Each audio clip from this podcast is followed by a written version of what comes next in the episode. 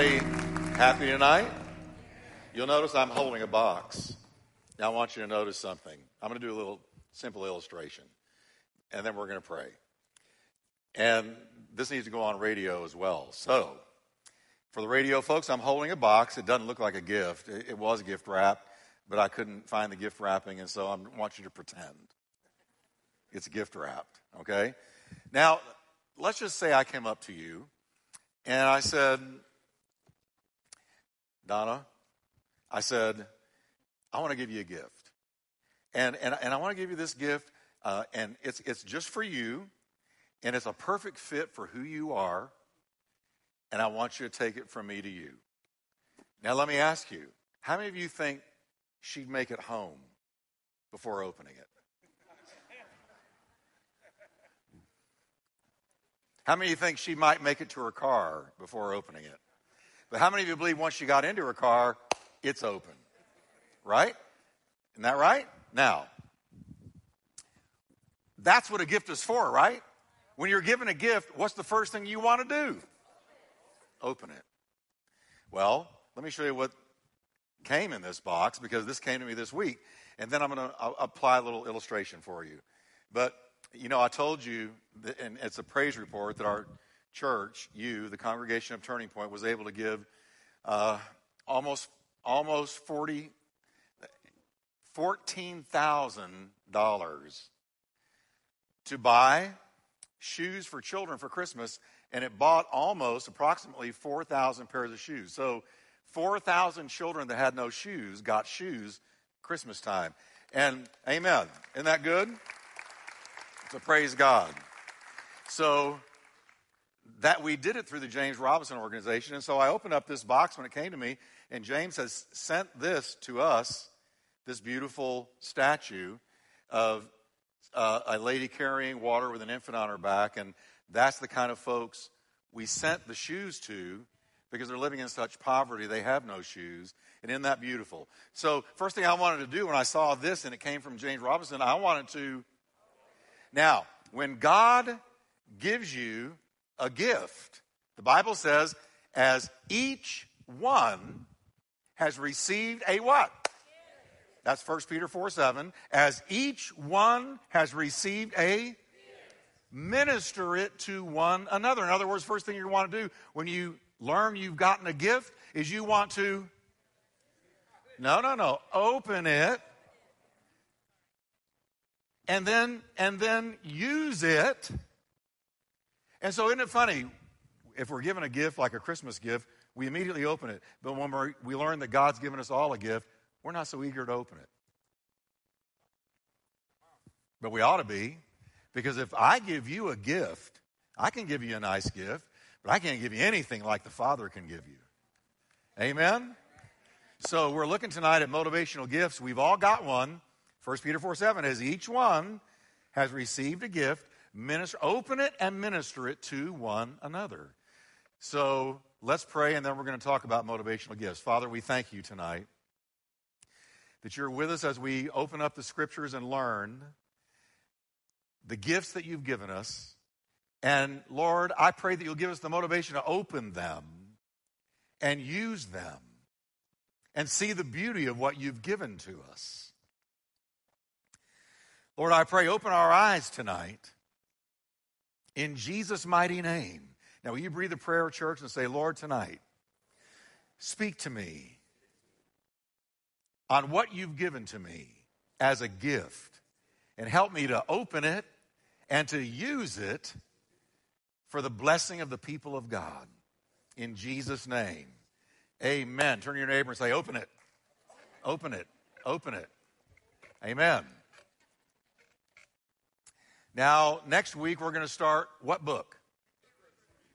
Hebrews, Hebrews, Hebrews, and it's really, really good. Everybody say with me, better. Now, if you want one word that encapsulates the whole book of Hebrews, it's better. And, and we're going to learn how what God did for us in Jesus Christ, in every sense of the word, is better, better, better, better, better, better than anything else. Amen? Now, last week, we talked about the first two motivational gifts that uh, found in Romans 12, 6 to 8. and they were prophecy and serving. And this time we're going to cover the remaining, se- uh, the remaining five motivational gifts because there's seven in all. So let's read them just one more time in Romans 12, 6 to 8, where these seven gifts are found. Paul the Apostle writes, Having then gifts differing according to the grace given to us, let us what, everyone? Everybody looking up there with me? So let's try that. Let us. I like interactive teaching. I, I like knowing that you're out there. So we're to use them. What good is it if you don't use it? Now, here comes the list. If prophecy, let us prophesy in proportion to our faith. If it's ministry, let us use it in our ministering. He who teaches in teaching. He who exhorts in exhortation. He who gives, give with liberality. He who leads, do it with diligence. He who shows mercy, do it with cheerfulness. Now, again, what is a motivational gift? What is it? A motivational gift is a supernatural, God given gift accompanied with a strong inner desire to use it. I firmly believe whatever God has put in you, He will give you a desire to use it. He will give you a desire to operate in it. I never had a cloud formation in the sky. I never had a big booming voice say to me, Preach the word. No, for me, it became a burning, almost overwhelming desire.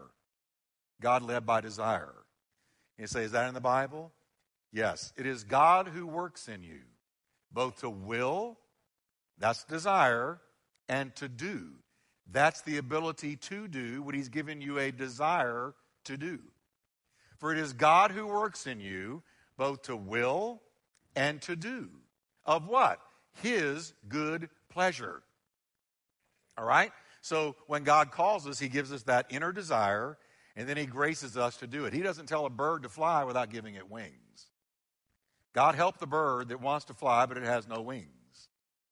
God gave, you know, a lion, wanted a lion to roar, so He gave him an incredible roar that paralyzes his victims when he roars. We know a lion by the roar. All right? He wanted antelope to be able to run. So he gave them the ability to go at high speed, or the cheetah, which can go 80 miles an hour in, in a quick spurt. 80 miles an hour. But he didn't say to the cheetah, run, and then not give it the legs to do it. He didn't give you a, a call to, to open your gift and use it, but he's going to give you the ability to move in that gift. All right? So here's what I've learned a long time ago that when you operate in your gift, you get maximum results with minimum effort. If you don't operate in your gift, you have minimum results with maximum effort. All you're doing is trying to make something happen. But when you move in your gift, it, it flows like butter. It's natural because God put that gift in you. Amen? I can't administrate, I, I don't organize. Now, my life is organized, but I'm not an organizer over church stuff. So I bring people in who can do it for me because I know what I have and I know what I don't have. Amen? And, and, and so, but I move, I move in one gift. My gift is the word, and that's the only one I move in. I don't sing, as all my people are always letting me know. I don't, I don't dance. I don't, you know, I, listen, what I do is I do the word. And so I make the most out of my gift. And when I flow in my gift, I get maximum results with minimum effort because it flows. But if I tried to administrate, believe me, I would get minimum results with maximum effort. All right. So a motivational gift is that supernatural, God given gift accompanied with an inner desire to use it. So let's jump right into the third motivational gift of teaching. Teaching. He says, teaching. Let he who teaches in teaching. In other words, if you're if you got the gift of teaching, then teach. Now, what is teaching? The motivational gift. The motivational gift of teaching is seen as somebody who instructs, clarifies, and is strongly motivated to preserve the truth. Truth is crucial to the teacher. And they emphasize that to the church. How many of you know that a lot of things that we're told are true are not true out there in our culture? Here's the conclusion every child of God has got to come to let God be true and every man a liar. If God's word says it's true, it's true. If God's word says it's wrong, it's wrong. If God's word says it's right, it's right. A person with the motivational gift of teaching has a sensitivity to the accuracy of words, especially the biblical definition and usage of terms. Have you guessed yet that I've got a little bit of teacher in me? I do. I'm called, my calling is preaching and teaching. That's my call, preaching and teaching. But man, am I a word person. And if you're a teacher, you're a word person. You want to know what words mean. When a teacher comes to a passage of Scripture, they won't slip across words that you and I might just skim right over. For instance, you may read the word exhortation many times without ever wondering what it actually means if you don't have that, that motivational gift of teaching. But a person with a gift of teaching isn't going to jump right over it. They're going to get a concordance, and if they know the languages, they're going to get the Greek and the Hebrew, and they're going to check it out to find the real meaning of that word. That's the teacher. I mean, yeah, I, I love words. I love words. Now, some of you are going, man, I could care less about words. But see, if you got the motivational gift of teaching, you're going to you're going to care a whole lot about words, and you want to know exactly what that word means in the Bible so that you can teach it accurately. Okay? The person with the, this teaching motivation gets as much joy in researching as they do in delivering the final message. They love researching. Now, most of you are going, I know I don't have that gift. But the, the, the one with the teaching motivation has it, and they love researching. And for them, it's as much a joy to research as it is to teach it. They're very motivated to check out the truthfulness and accuracy of other teachers. They want to know if what that teacher is saying is biblical because they care about the flock of God.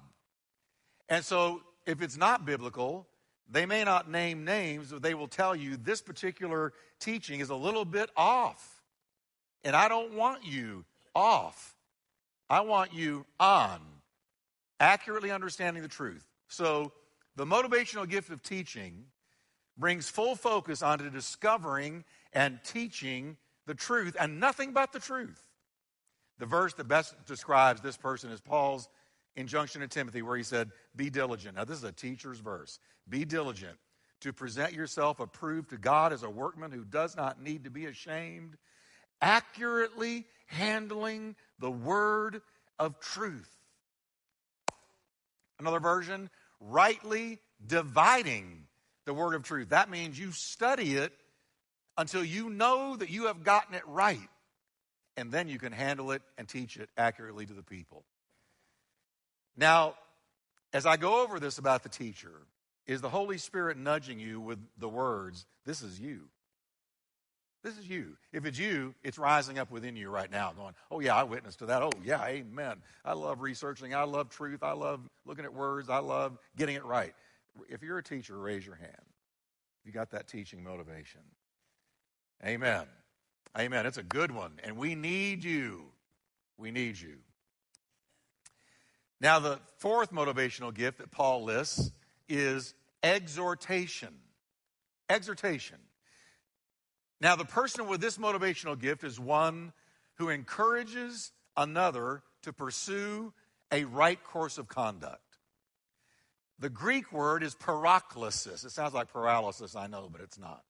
The Greek word is paraklesis, which is the same word used for the Holy Spirit in the New Testament. Jesus said, it's to your advantage that I send the Comforter to you. Uh, it's to your advantage that I go back to heaven so I can send you the Comforter. If you look in the Greek language, the word comforter there is parakletos, and it means one called alongside. It's a compound word. And so, para, the first part of the word, means to the side of, to come alongside of. And klesis means to call. So the Comforter, the Holy Ghost, is sent to come alongside us, called to come alongside us and help us and guide us and strengthen us and be there when we're hurting, be there when we're under attack, be there when we need the peace of God. How many of you are thankful the Holy Ghost has been called to come alongside you? Come alongside you. That's what he does. So the meaning is calling to one side, to aid, to, to come alongside somebody else, to encourage or to admonish them to choose a godly lifestyle or to obey the Lord in a certain thing. See, the person with the motivational gift of exhortation is always coming alongside you. You're in church and all of a sudden here's the exhorter. They come alongside you and they're saying, "Hey, how you doing? Praise the Lord." And you go, "Well, I'm kind of struggling, but listen, you can make it, man. You've got it. The Lord's with you. You're going to come out on the other side. Be be strong, be courageous." And before you know it, you were here and now you're up here. What happened? An encourager came alongside. Amen. And I love those people. I love taking them on vacation with me. Amen. I love encouragers, right?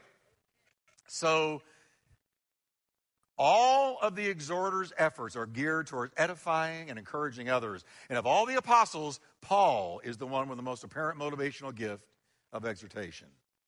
When we look at the first three or four verses of every letter he wrote, you ought to go home and do it. Uh, look at every letter he wrote. Look at the first three or four verses, and you will find encouragement right at the very beginning. He'll say, I love you. I miss you. I wish I could be there. I want to be with you. I'm praying for God's grace and mercy for you. Faithful is he who calls you, also will do it. He's an encourager, he's an exhorter. And like Paul, the exhorter is always helping people to have hope. That's why I love them, because they, they, they want you to have hope. When you've been with an encourager, when you walk away, you're going to have more hope, feel more encouraged than you did before you got with them. Now, the opposite person is what we call a VDP. A VDP is a very draining person. All right?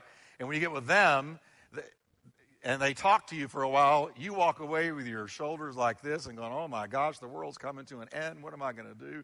But when you get with the exhorter, they're the opposite. They're very encouraging people, and they pick you up. Amen? Paul says, Be thankful in all things. This is the will of God for you in Jesus Christ. That's an example of his exhortation. Be thankful in everything. It's going to work out for your good. The motivation of an exhorter is to see spiritual growth take place in everyday living. They love to see people grow spiritually. They have a motivation to encourage you to full maturity in Jesus Christ. And that's Paul. I mean, that's Paul, stem to stern. I'm praying for you that you will grow into the fullness of the stature of Christ. I am laboring over you till Christ be formed in you. Over and over again, his burden is that we would grow into everything God's got for us, and that's the exhorter. And they're willing to become personally involved in your success. And what I love about the exhorter is this they see opportunities, not obstacles. Can I say that again? When you're in a challenge, they see an opportunity and not an obstacle. They see challenges, not trials. They see possibilities, not problems. They turn problems into benefits. They unquestioningly believe Romans 8:28 that hey, God is going to work everything together for your good. For you are called according to his purpose. And who wrote that? The greatest exhorter among the apostles, the apostle Paul. Amen? How many of you have a good exhorter anywhere in your life? You got a good exhorter in your life? Amen. Aren't they wonderful? I mean, you ought to thank them because they're helping you, they're blessing you. I, I, I tell you, when I was coming up in ministry and I was having such, um, oh, I don't know, self image issues and insecurity issues, and I didn't believe that anybody could possibly be blessed by anything that I could have to say. God added to me. I'm telling you before God is my witness. He's, he's watching me as I say this. He added to me a particular couple. He was a Braniff Airlines captain. That's when Braniff existed. He was a Braniff Airlines captain, and he had been an alcoholic. As a matter of fact, he was a good Baptist, but he was an alcoholic. And in the Billy Graham crusade, he went to a Billy Graham crusade, sang in the choir, and while he's singing in the choir, he had a flask of vodka right here in his vest. So he did his best with what he knew, but then God touched him mightily with the Holy Spirit, and he became another man. And God set him free of the alcohol, bang, like that. And him and his wife were, were, were added into my life. I met them in a Bible study, and I was had hair down to here, parted down the middle, wire rim glasses, bell bottom blue jeans, pulled out of hippiedom and drugdom, and I met them. And little did I know that, and I think I was 19, God added them into my life until just a few months ago, he finally died. And all these years, they were encouragers to me. And when I first started in the ministry, man, Jeff, you did great. Man, God's all over you. God's going to use you. you. have got a gift with the Word of God. Come on, Jeff, you can do it. And, and they would give me visions and, and pictures and encouragements constantly, even when I knew they were lying to me. Even when I knew, you know, I didn't do so hot. But, but we'd walk away and they say, Oh man, you really did. You see all those kids come to Christ? And they would say these things. And never did I ever talk to them, but they did not encourage me. And they became sort of the spiritual parents that I never had. And for decades, God used these exhorters. And I'm telling you, I don't think, well, I might be here, but I wouldn't have gotten here as confidently without them. Amen? It's true. And I'm indebted to them. And I preached his funeral a few months ago, and it was all I could do to get through it. I, seriously, because this, this man was my spiritual father for, wow, decades. Amen. So thank God for the exhorters, the motivational gift of exhortation. Amen. Now, you ought to all be exhorters. Don't get me wrong. You say, well, I don't have that gift, so I'm not exhorting anybody. No, you ought to exhort people all the time, but the one with the motivational gift is driven all the time to do it because that's their desire. Now, the fifth motivational gift is giving. Everybody give the Lord a hand of praise for that gift. He says, Let he who gives do it with liberality. Now, the Greek word here for giving is metadidomi, metadidomi, and it means to give over, to share, to impart. And Paul said, those of you with the motivational gift of giving, which I'll describe more in a moment, he said, do it with simplicity, do it with sincerity, and do it freely. All right? In fact, in Romans 12 13, Paul expands on how this gift is to be used. He says in the King James Version, distributing. Everybody say distributing. Now, here's the gift of giving distributing. To, to what? The necessity of the saints. So, the one with the motivational gift of giving is a distributor of finances to people who don't have them. All right? They distribute to the necessity of the saints of God in particular. And they're to be given to hospitality. Now, that's the King James. In the New International Version, the NIV, it says, share with God's people who are in need. Share. So distribute, share, give, practice hospitality, invite people into your home, let your door be open to the people who need it, and give to those who don't have like you do. Now, the person who most personifies the profile of a giver in the New Testament is Matthew. If you want to know about finances, church, money or good stewardship, you're going to find it in one of two places in your Bible in Matthew or in Proverbs. Those are the two main books.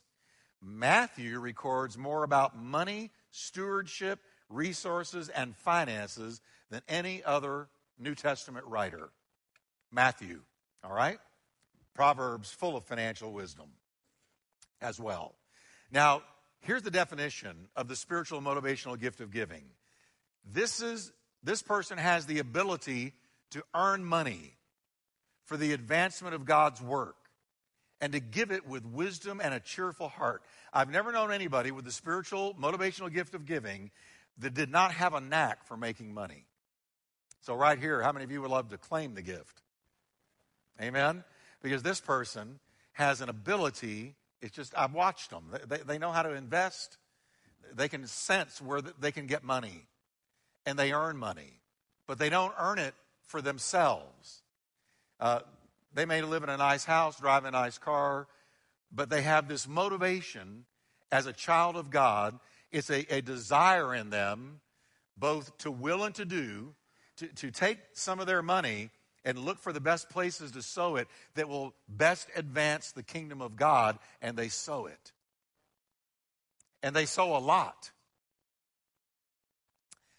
A person with the gift of giving has a keen ability to, to discern wise investments in order to have more money available to give.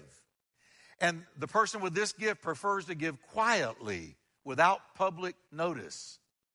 They'll often say, Hey, look, I don't want public acknowledgement or attention. This is between us. Don't tell anybody. I don't want anybody to know. This is between you and me. And this is in line with what Jesus taught in Sermon on the, on the Mount. Jesus said, when you give, don't let your right hand know what your left, don't let your left hand know what your right hand is doing.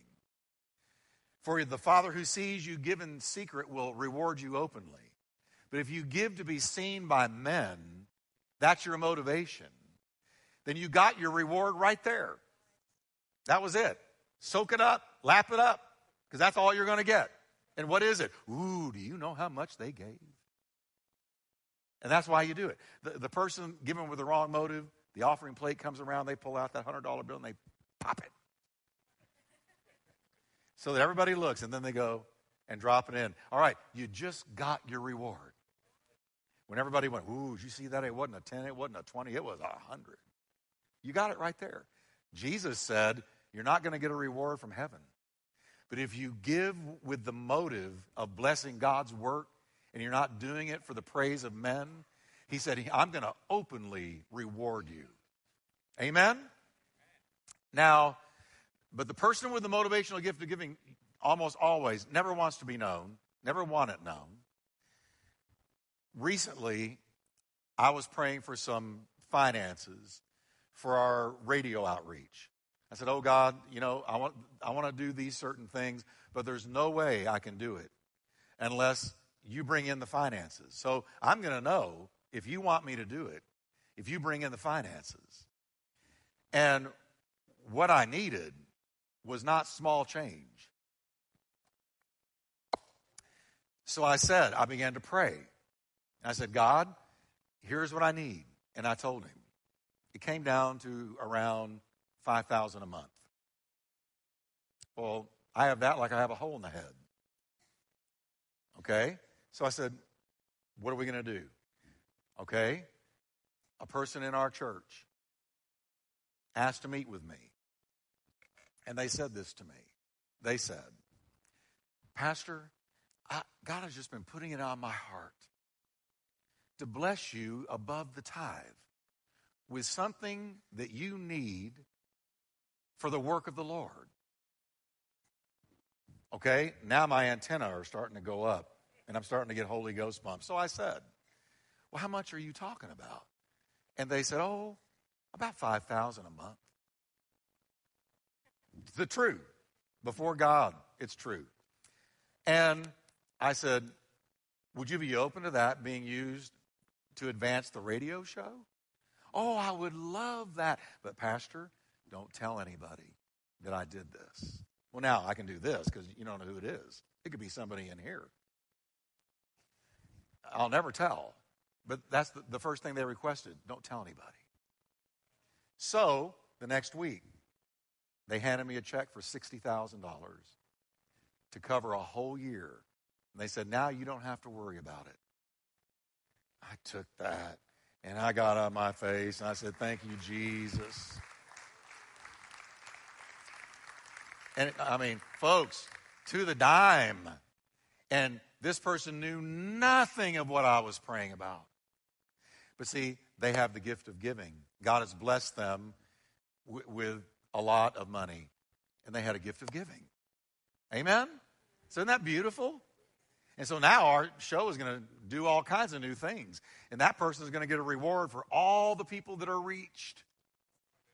All because it was all for the word of the Lord to be advanced around the world. Amen?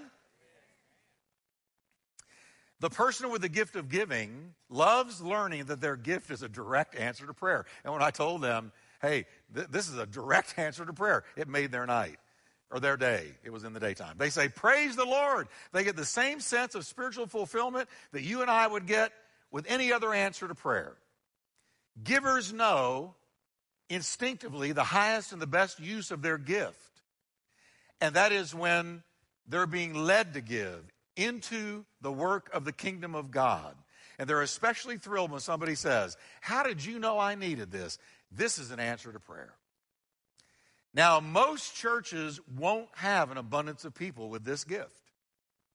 But God places a few in every church. And I'll be open with you. I, I, I pray for these kind of people. I do. Because they're a gift to the body of Christ. There's so many things we want to do that we can't do because the finances aren't there. There's a lot of things we can do. But there's many other things I would do, we would do to take the word around the world that we can't right now because the finances aren't there. But thank God for mercy drops like that. Amen? Amen. Can we give the Lord a hand of praise for that tonight? Amen. Now, is the Holy Spirit saying that's you? That's your gift. If it is, you probably already know it. Now, the sixth motivational gift is leading. Oh, this is a big one. This is so important. The King James calls it ruling. It says, He that ruleth with diligence. The NIV says, translates it leadership. If it is leadership, let him govern diligently. Now, the Greek word here is proistemi.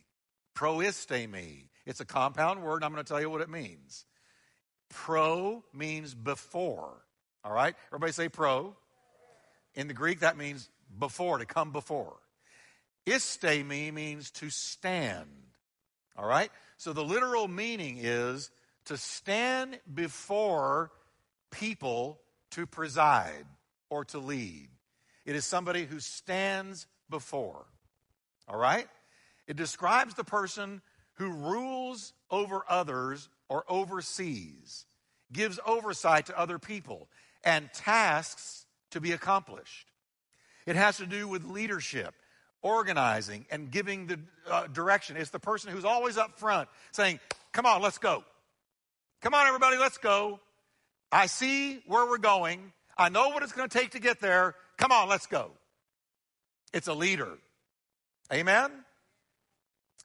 Interestingly, proistemi, we find that Greek word outside the Bible in the Greek world being used to describe somebody piloting a ship, steering it through the rocks safely to port. Uh, Homer, for instance, might have used that, that in the Iliad, the Odyssey. Uh, that Greek word, proistemi, uh, the person who's guiding a, a ship carefully past dangerous rocks safely to shore. And there you have the leader. The leader. So, probably the best word to describe this person today would be the gift of administrator. It's a gift. I don't have it, but I have people around me that do. Administrator. Here's the definition of this gift proistemi. It's a person with the ability to coordinate the activities of others for the achievement of a common goal. That's just real simple. A person with the ability to coordinate the activities of others for the achievement, they pull everybody together to get a certain job done. All right?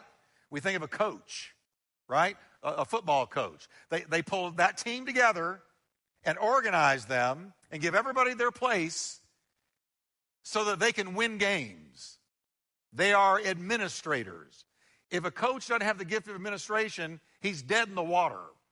If you're a coach, you got to have that gift. But spiritually, God gives people this gift to carry the church of Jesus Christ from point A to point B. Amen. They're able to organize and direct people towards a specific goal.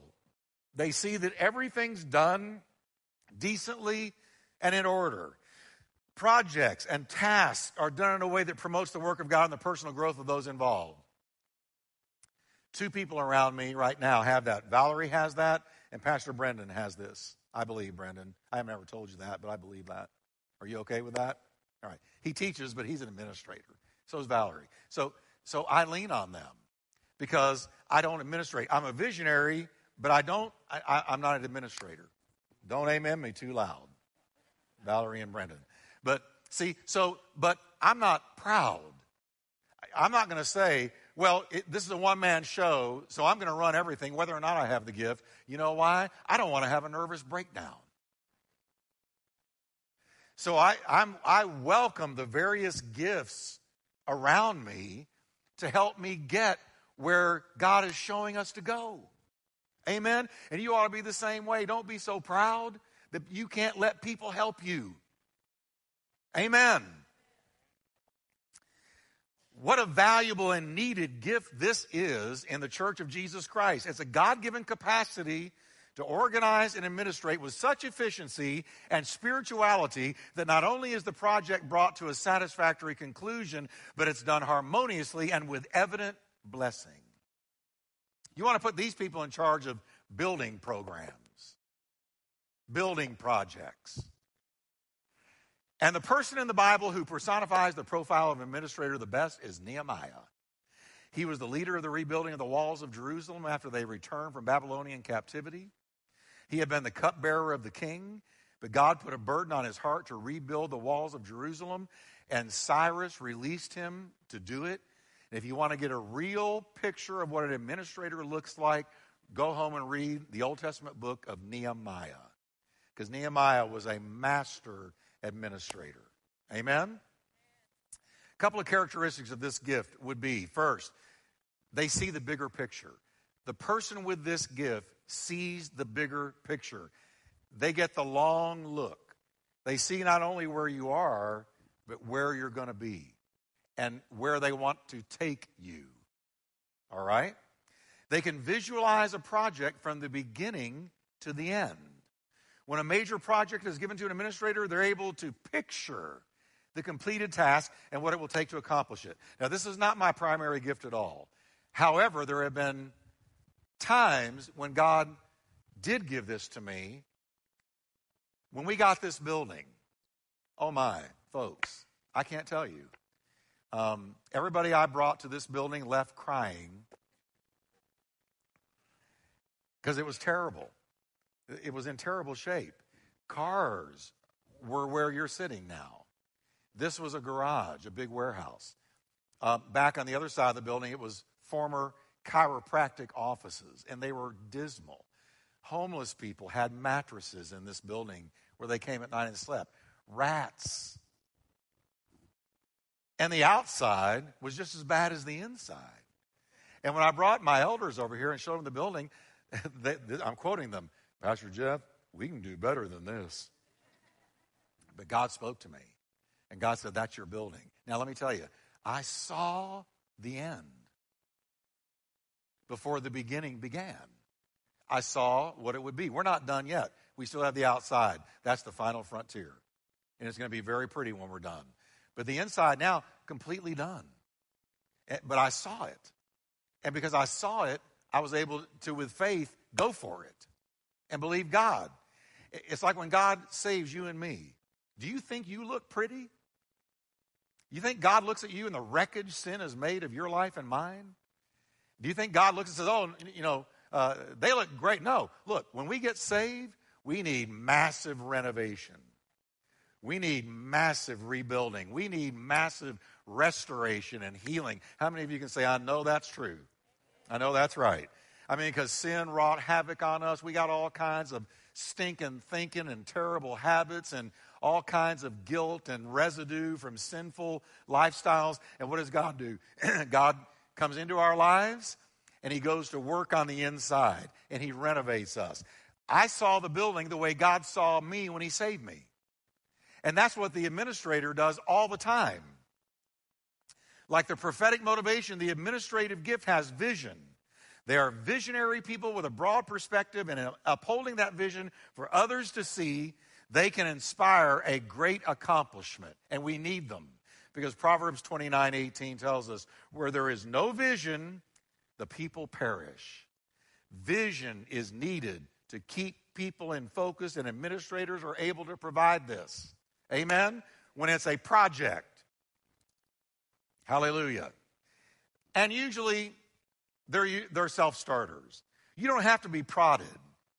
Just like you don't have to convince the person with the gift of giving to tithe, you don't have to prod the administrator to get with it. They're self starters. Once they see the goal, they're all in. They love a challenge. They love to dig in. They love to take charge. Don't take me wrong now, but they love to tell people what to do. And I mean that in a positive sense. Once an administrator sets their focus out there and begins to see all the resources, they know how to pick the right people for the right job. They have an uncanny ability to do that. And they easily see what jobs need to be done, and they delegate those jobs out, and they get the job done.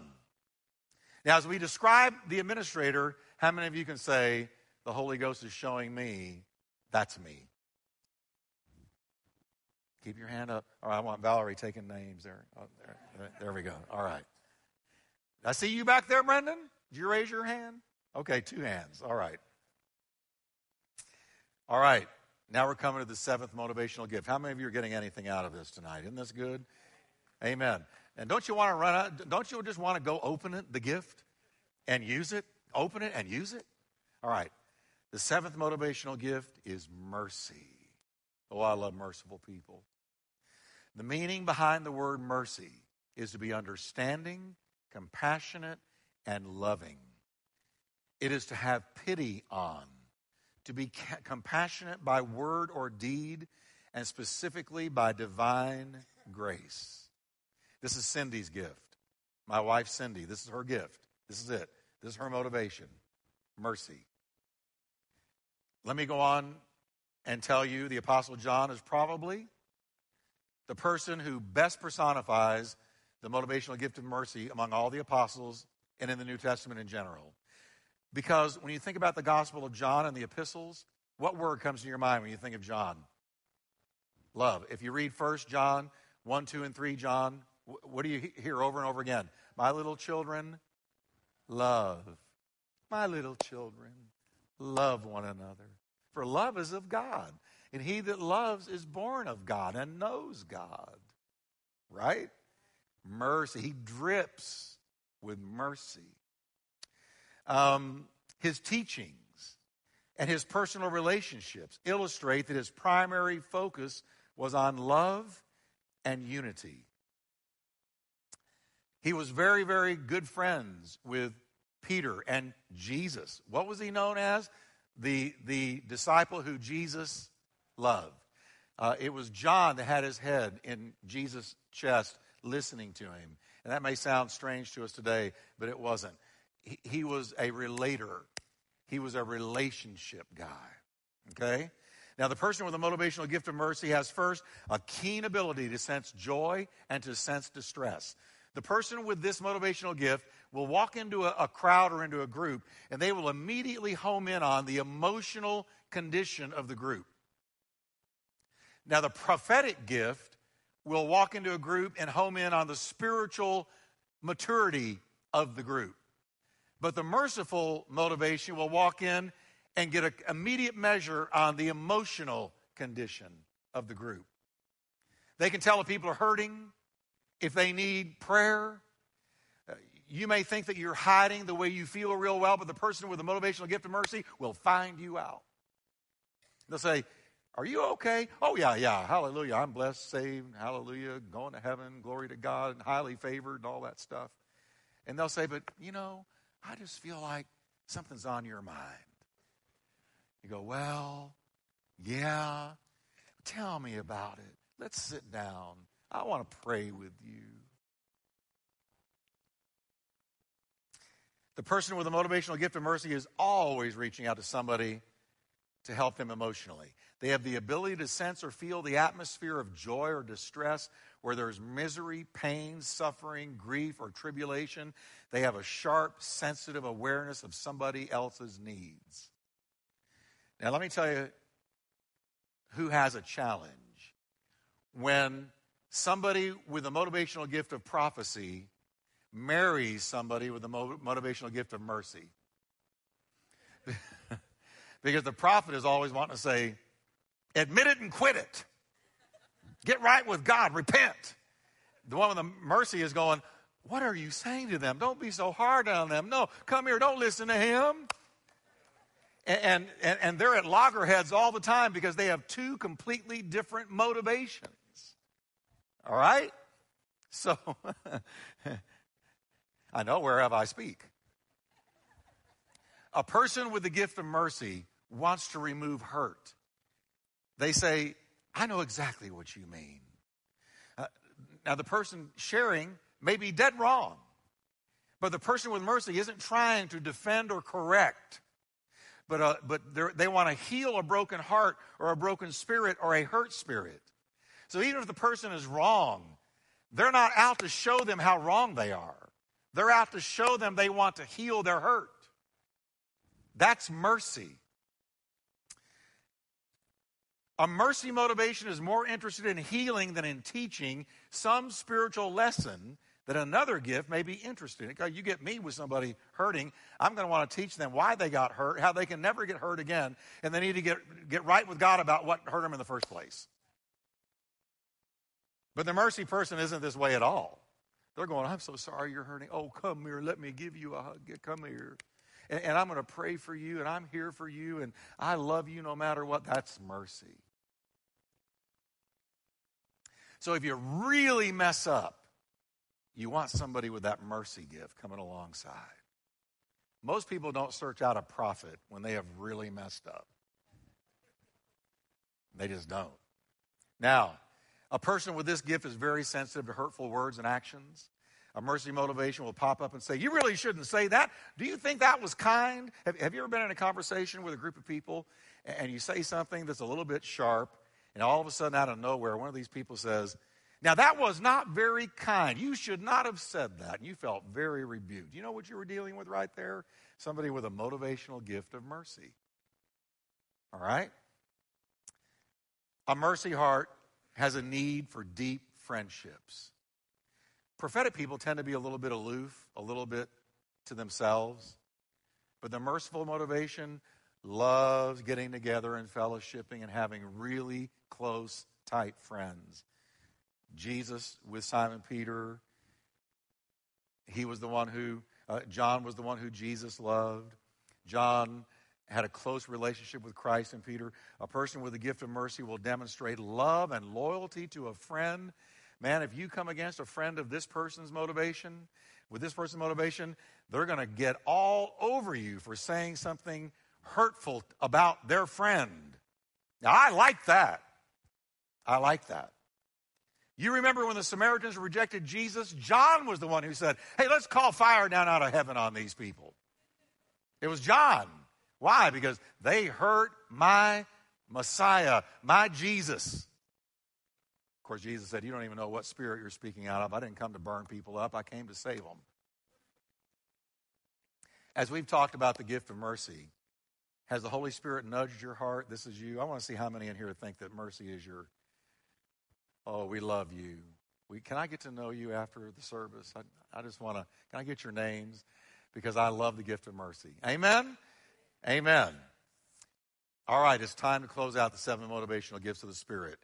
Now, it does no good to go over these things unless we go, all right, I, see my gift, I'm going to open it. I'm going to open it.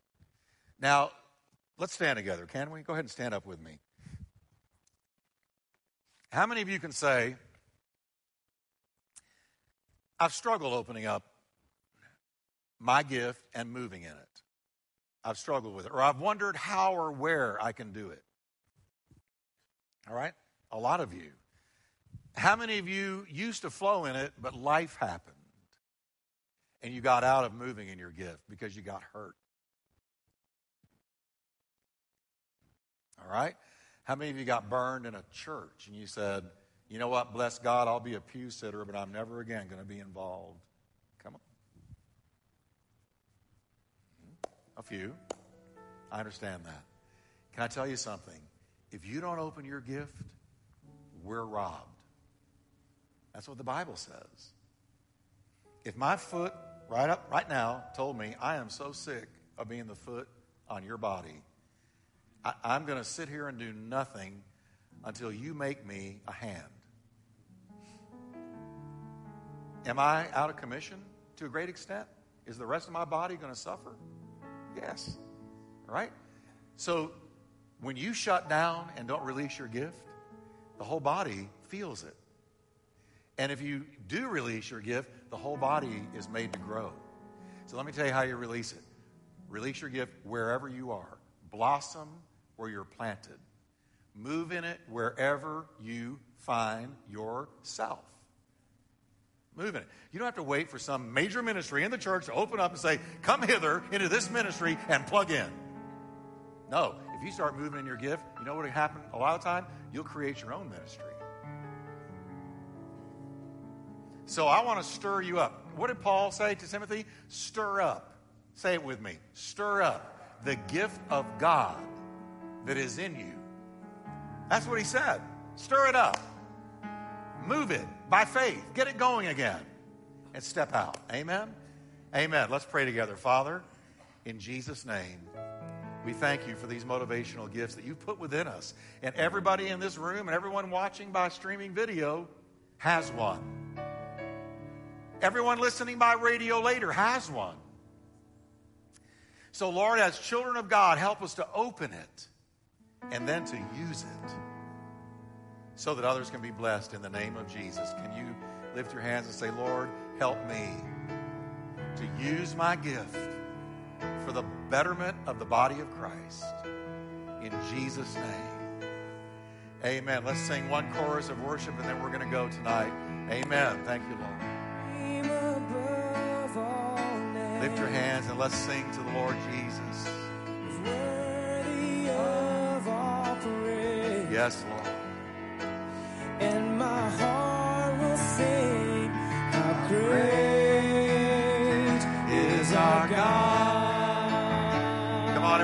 Sing it now. Lift it up to Jesus. The name above all names. Oh, yes, Lord. He is worthy of all praise.